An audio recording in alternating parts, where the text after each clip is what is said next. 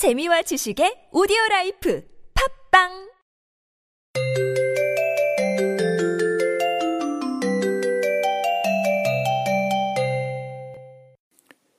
지금 열차가 들어오고 있습니다. 한 걸음 뒤로 물러서 주시기 바랍니다. 여러분은 책을 읽을 때 어떻게 책을 구해서 읽는 편인가요?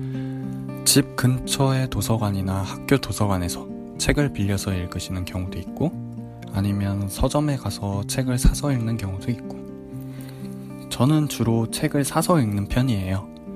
책을 읽다가 좋은 구절이 나오면 밑줄을 치기도 하고, 그 페이지를 접어서 표시해 두기도 하거든요. 제 책이라면 이렇게 마음껏 표시를 해도 뭐랄 사람이 아무도 없고, 그렇게 함으로써 언제든 그 좋았던 구절을 다시 펼쳐볼 수 있기도 하고요. 책을 사서 소장한다는 것은 새로운 세계를 하나 소유한다는 의미로 느껴지는 것 같기도 해요. 책장이라는 은하계의 세계를 차곡차곡 채워가는 만족감. 오늘 밤에는 책과 함께 또 다른 세계로의 여행을 떠나보는 것은 어떨까요? 여기는 지하철 1호선입니다.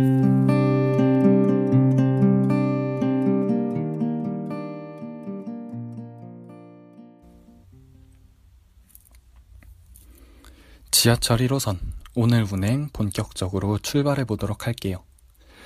저는 요즘 틈틈이 시간이 날 때마다 책을 조금씩 읽고 있어요.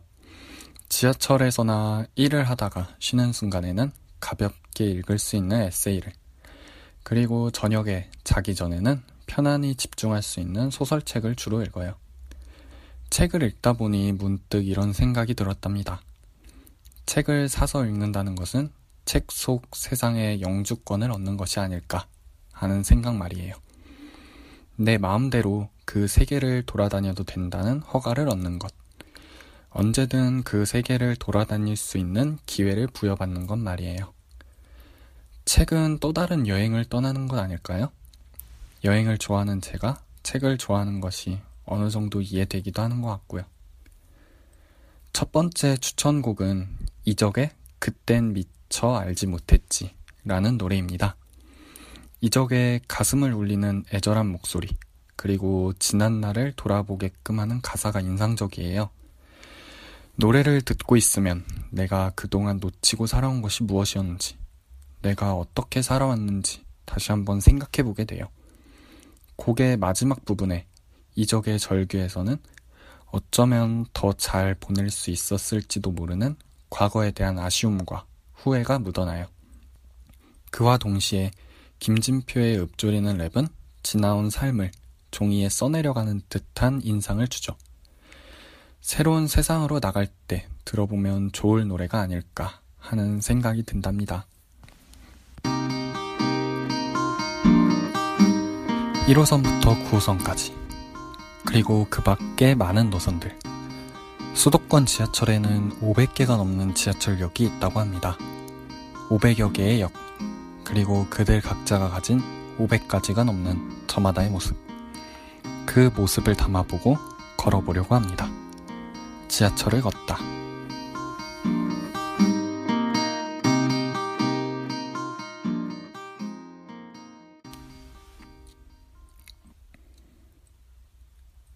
지하철을 걷다.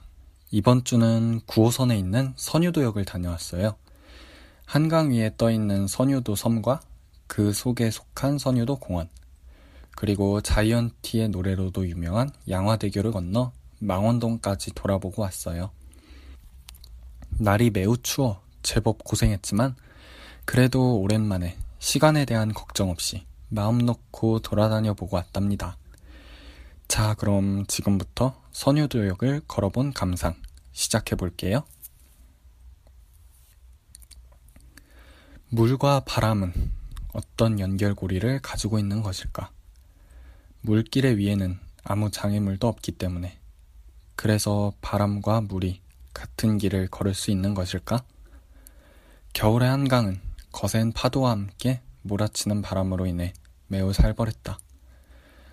바람을 머금은 한강은 어디서 보았던 모습보다도 모든 것을 집어삼킬 듯한 강렬한 모습을 하고 있었다. 유난히 추웠던 것을 제외하면 날씨는 너무나도 좋아서 하늘과 강이 같은 푸른색을 띠고 있었다.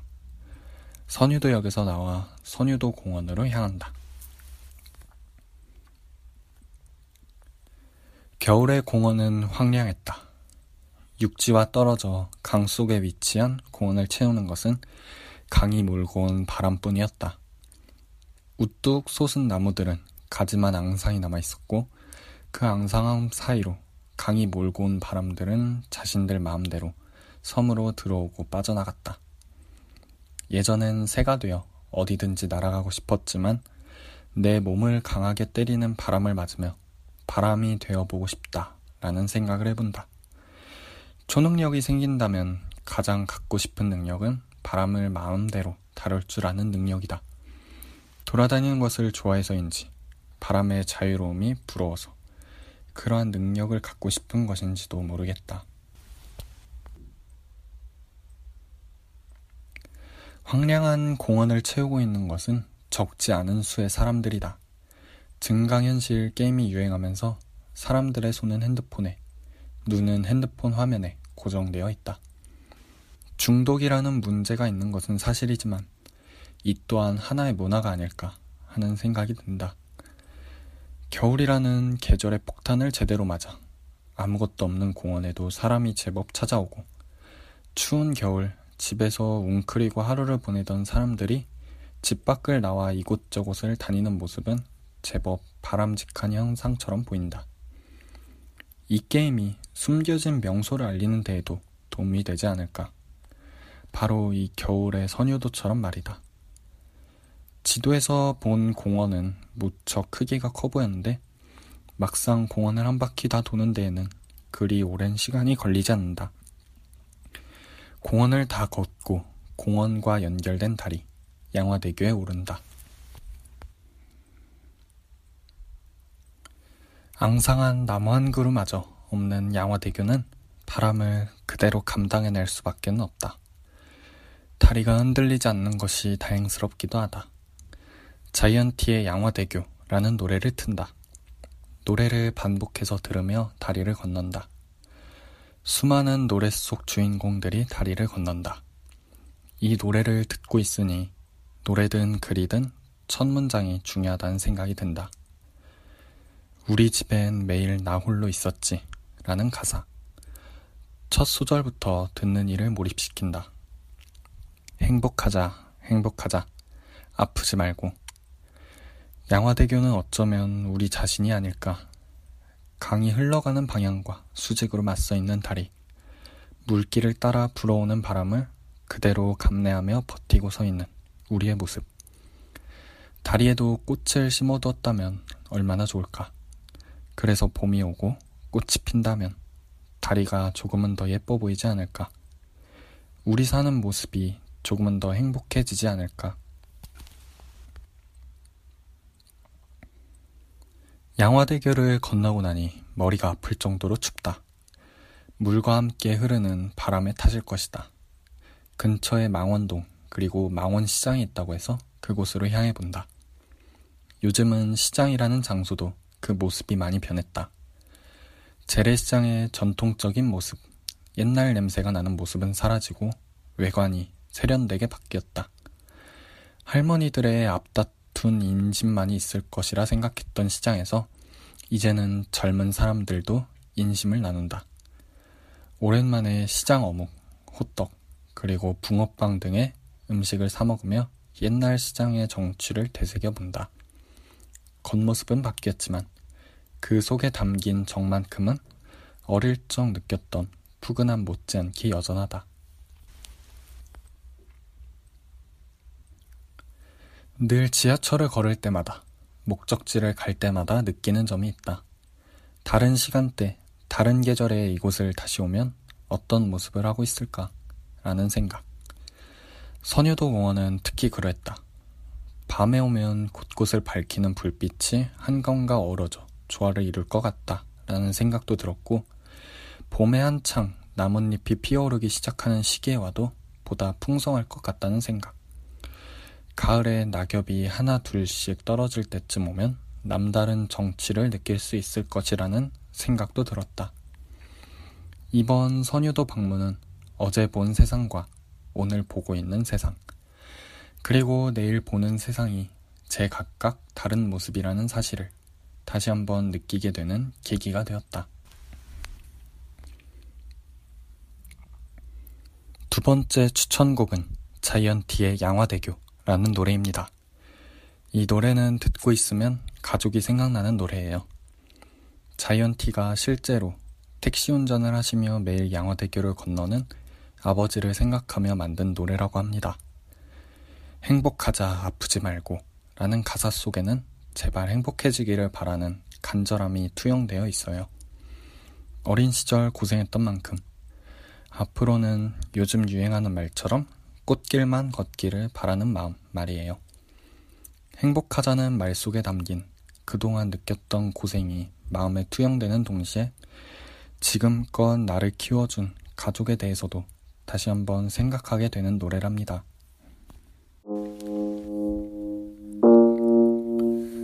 소중한 사람에게 말로는 다 못 전할 진심을 전하고자 할 때 우리는 편지를 쓰곤 해요.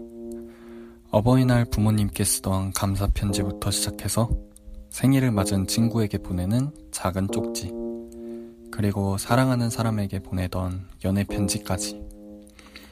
조금이라도 잘못 적으면 종이를 구겨버리고 다시 한 글자 한 글자 정성스럽게 써내려가던 기억. 혹시 스스로에게 하고 싶은 말들을 구겨서 마음 한구석에 담아두진 않았나요? 오늘만큼은 내게 가장 소중한 사람인 나에게 편지를 써서 보내주세요. 나에게 쓰는 편지.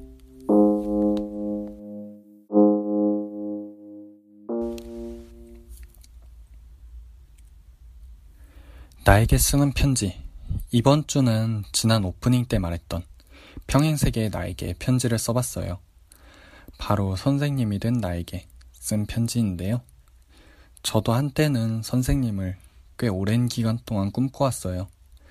남들에게 무언가를 가르쳐 준다는 사실도 좋았고, 제가 누군가에게 도움이 된다는 사실도 뿌듯했고요.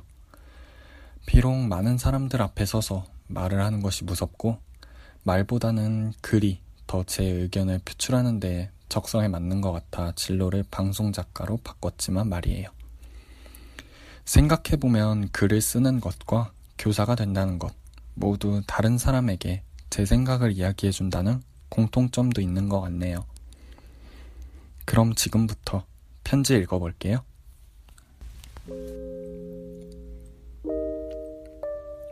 선생님으로 살고 있는 나에게 과외를 하면서도 늘 실수하지는 않을까? 알려주다가 행여나 내가 모르는 내용이 나오지는 않을까? 불안했던 내가 많은 학생들이 보는 앞에서 수업을 진행한다고 생각하니 가슴이 벅차오르는 것 같아. 사람들의 시선이 무서워 발표를 하면서도 손이 땀으로 범벅이 됐던 나인데, 이제는 어느 정도 여유가 생겼겠지? 괜히 마음이 뿌듯해지네. 내 생각, 내 지식을 남에게 이야기해준다는 것은 그 자체로 나의 자존감을 높여주는 것이 아닐까 하는 생각이 들어. 그만큼 나 자신에게 확신이 있어야 가능한 일이니까. 그런 점에서 글을 쓰는 길을 택한 나는 종종 너의 모습을 떠올려 보곤 해. 내가 한때 되고 싶었던 모습, 내 글을, 내 지식을 읽고 듣고 감명을 받고 영향을 받는 사람들의 모습. 그 자체로 벅차오르는 일이 아닐까? 비록 어느 순간 우리는 갈라졌지만 길의 모습만 다를 뿐 그 길이 본질적으로 향하고 있는 곳은 같다고 생각해. 각자의 위치에서 최선을 다하는 것. 그럼으로써 우리는 서로에게 힘이 되고 있는 것은 아닐까? 너의 일상 속에도 라디오가 있기를. 그리고 그 중에 내가 쓴 대본이 읽혀지고 있기를.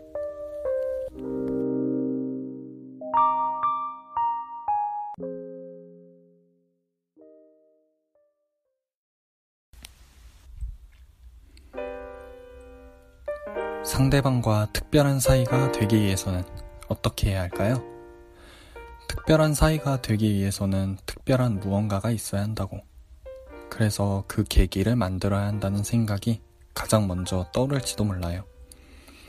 하지만 어떤 사람과 특별한 사이가 되기 위한 방법은 의외로 간단하답니다. 바로 그 사람과 지극히 일상적인 이야기를 하는 것이에요. 상대방이 잠은 잘 잤는지, 밥은 잘 챙겨 먹었는지, 어떤 메뉴를 먹고 오늘 하루 무얼 하며 보냈는지를 물어보고 듣는 것. 그리고 나의 하루를 그 사람에게 이야기해주고 싶고 그 사람에게 이야기해주는 것. 그것이 바로 서로에게 특별한 사이라는 증거가 아닐까요? 서로의 일상을 확인함으로써 서로는 서로에게 특별해진답니다. 저, 그리고 이 지하철 1호선이 누군가에게 특별한 사람이 되었으면 싶네요.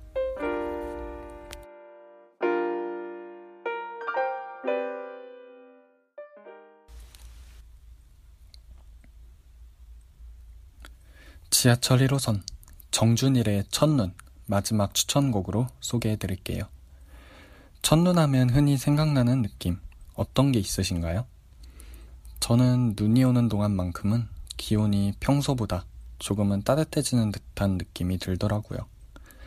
마치 추운 겨울 밖에 있다가 집에 들어와서 따뜻한 이불을 덮었을 때 그런 기분이랄까?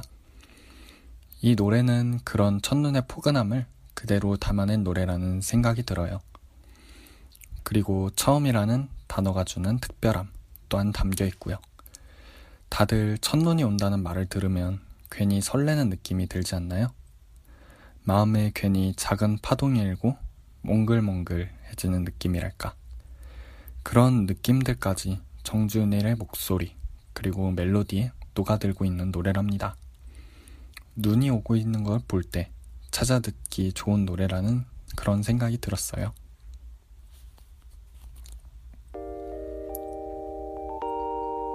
지금까지 저는 작가이자 DJ 노세민이었고요. 저는 다음 주에 다시 찾아올게요. 한 주 동안 쌓인 마음의 짐은 여기 두고 내리세요. 새로운 한 주도 좋은 일만 가득하길 바랄게요. 이번 한 주 고생 많았어요.